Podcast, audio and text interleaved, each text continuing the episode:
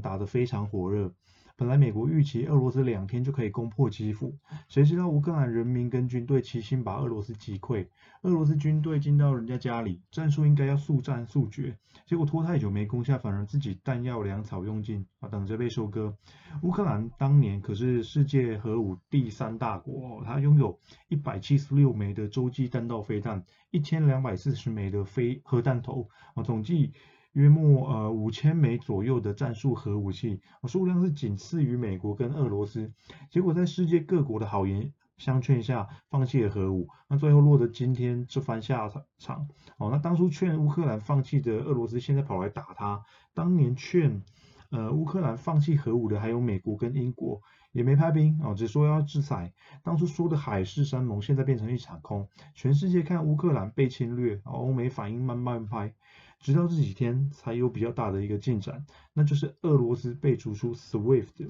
今天我们第一个投资议题，我们就来聊聊俄罗斯被逐出 SWIFT。好，那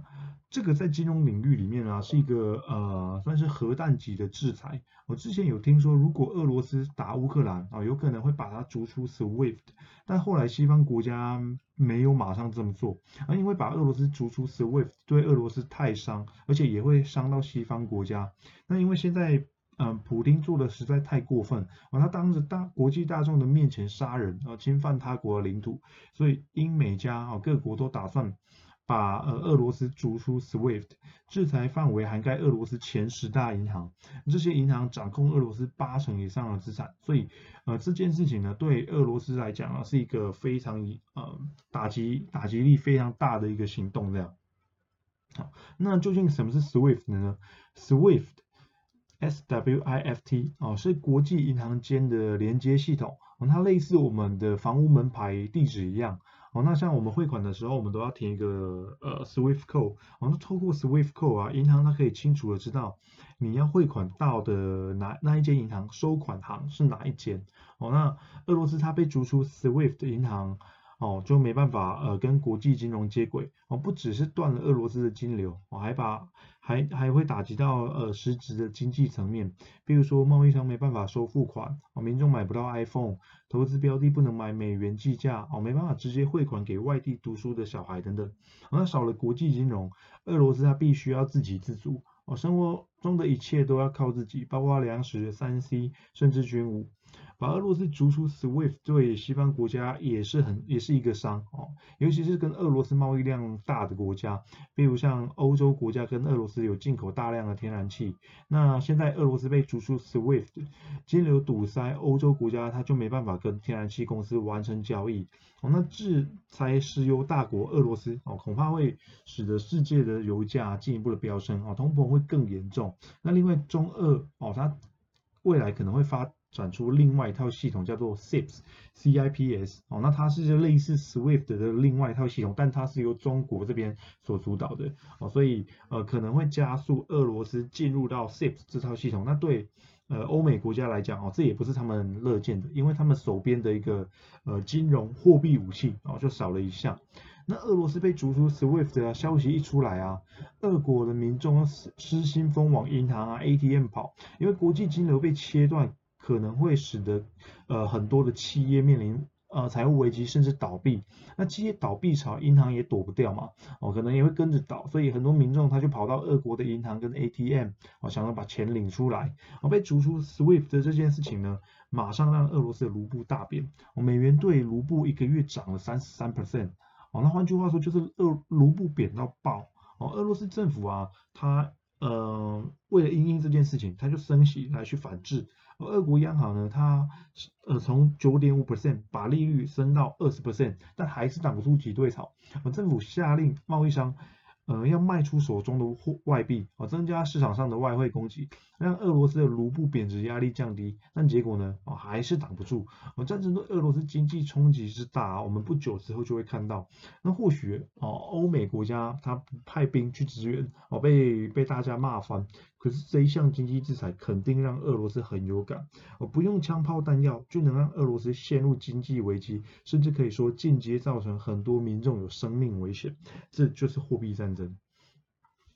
那第二个议题啊，我们来聊一下油价哦。从油价来看通膨，那这几天我被呃李专问到一个问题，就是为什么俄罗斯被制裁会影响到油价？哎，其实我突然被这样问到，哦，我也愣了一下，因为对我来讲，这这个还蛮蛮直观的。那呃，我就跟我就跟李专说，呃，因为俄罗斯产油哦跟天然气，那德国切断北溪二号，加上西方国家去制裁，会减少俄罗斯原油跟天然气的呃供给。那李专又问，可是俄罗斯被制裁？影响的应该是布兰特原油，怎么会影响到呃美国的西德州原油呢？我就回他。哦，虽然制裁的是俄罗斯，但世界上的能源哦供应降低，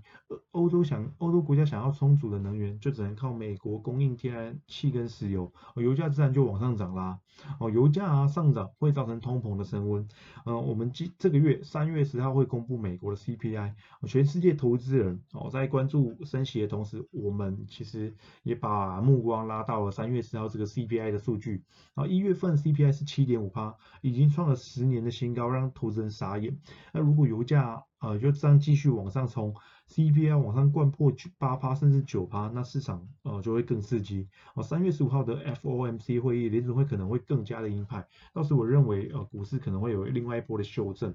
但这还好，哦，通膨高，联储会鹰派这个这件事情，市场其实早就已经有预期，只是多或少的问题。但通膨通膨啊有分两种。一种是需求拉动，另外一种是供给面推动。啊，原物料价格高涨啊，导致的通膨，它是属于供给面推动，供给面推动的。而这种通通膨是比较不好的，因为原料价格啊，企业不一定能够完全反映到商品价格上面，就算可以，也需要。一段时间，我最近在逛家具的时候，我就有听闻说，啊，因为塞港，那再加上原啊全球的原物料涨价，家具行三月底要涨价，店员建议我可以先下定，哦，那也不止一间家具行，很多间的家具行都是这样跟我讲，所以我觉得应该不是店员的话术，哦，那这就是我刚刚提到的，制造商他不一定能够马上反映原物料的价格到商品上面，如果原物料成本涨价二十趴，而家具行。所有的产产品哦，它不一定能够涨足二十 percent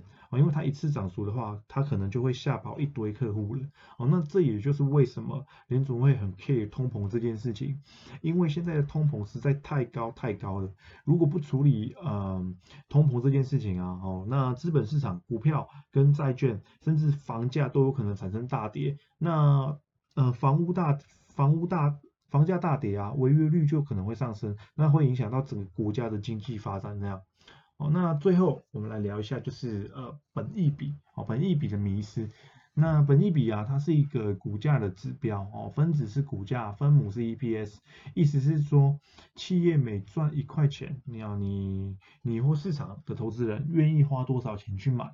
那本益比要怎么用？哦，因为分子是股价嘛，那买方一定希望买进成本越低越好，所以本益比低的股票啊适合买。那我们从分母的角度来看，分母是 EPS，花同样的钱，我当然希望呃企业的获利越高越好啊，哦，所以就是分母越高越好嘛。那跟刚刚讲，跟刚刚从分子的分子的角度来分析的结论是一样的，也就是说。呃，从分母的角度，EPS 越高越好，那也就是本益比越低越好。所以不论从分子或分母来分析，我都是得到同，我们都是得到同样的结论，就是本益比越低的股票越适合来做，越适合做投资。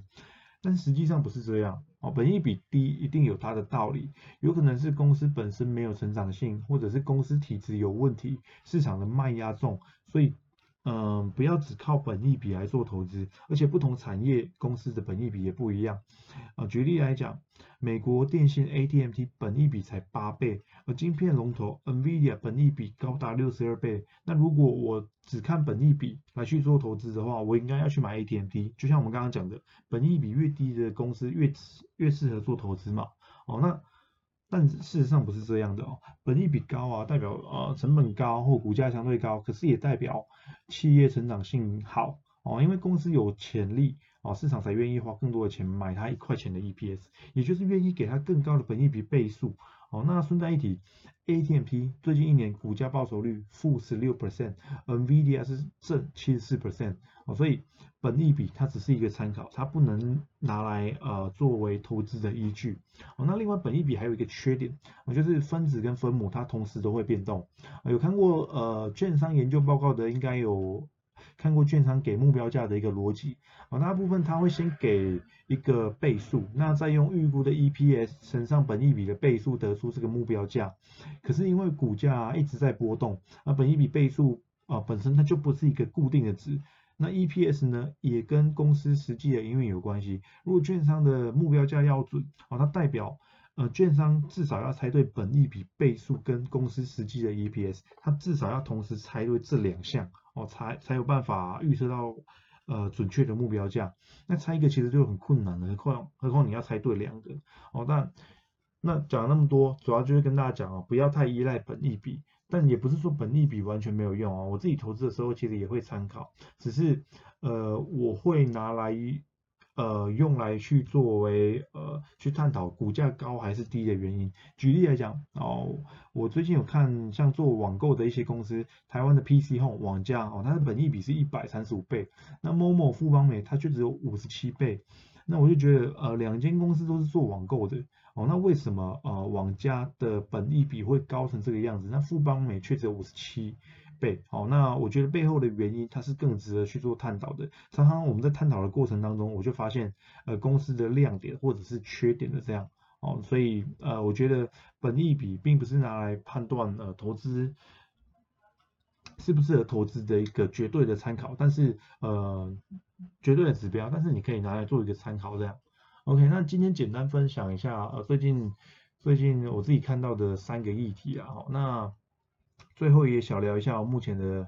自己本身的一个近况哦，那就是呃最近事情其实有一点多哦，主要是工作繁忙啊，再加上呃房子交屋以后，其实呃还有很多功课，比如说像装潢要做不少的功课。那我查了一下啊，装潢可以分成三种类型啊，设计师统包哦跟自行发小包。一般来讲费用高低依序是呃设计师统包、自行发包哦，那自行发包是最便宜的。那花费的时间就完全相反，而一需是自行发包，他要花最长的时间，那统包是中间，设计师呢你就最轻松。那因为我买的是一间老房子，哦需要先做拆除、水电管线重拉、防水这些基础装修，我才能开始做室内装潢。哦，那这间房子室内空间也不小。好好的格局的话是可以隔成三房两厅两卫没有问题。不过因为我这一间呢，它当初是毛毛坯，只有一间厕所是实墙，其他都是轻隔间，所以我预计是要打掉全部重做。那在我最近研究了一阵子以后，我发现说，呃，看房的时候很多人跟我讲，哦，就是格局要方正，那这样这样的房子会比较好。其实我当初。呃，没有太在意，但现在其实深有同感哦，因为你房子如果说不方正，有呃有稍微有突出或是有稍微凹进来的状况的话，其实你会影响到你的隔间，那会造成格局的不平衡。像我目前的状况就是，我的公共空间非常非常的大，哦，客厅跟餐厅很大，但卧室很小，而且我而且它本身只有一位，那我要再新增一位，我又更困难这个样子。好，所以这点啊，这个跟大家做一个分享。好，那这两个礼拜啊，我应该会去跑一些新屋丈量跟呃规划，那就是希望赶快动工，早点入住。哦，那其实我自己也投入了不少时间在研究不动产，那买房也有一些心得，未来有机会再慢慢跟大家分享。好，那以上跟大家聊一下今天的内容，也帮大家简单复习一下。我们第一个聊的是俄罗斯被逐出 SWIFT，那第二个是高油价带动通膨哦，联准会。会更鹰派，那原物料价格高涨啊，最糟的情况是会大幅侵蚀到企业的获利啊。第三个，我们聊本益比不是越低越好，也不是越高越好，我，可以参考，但不能只但不能只靠本益比啊。以上是今天的节目啊，希望大家喜欢今天的内容，我们下次见，谢，拜拜。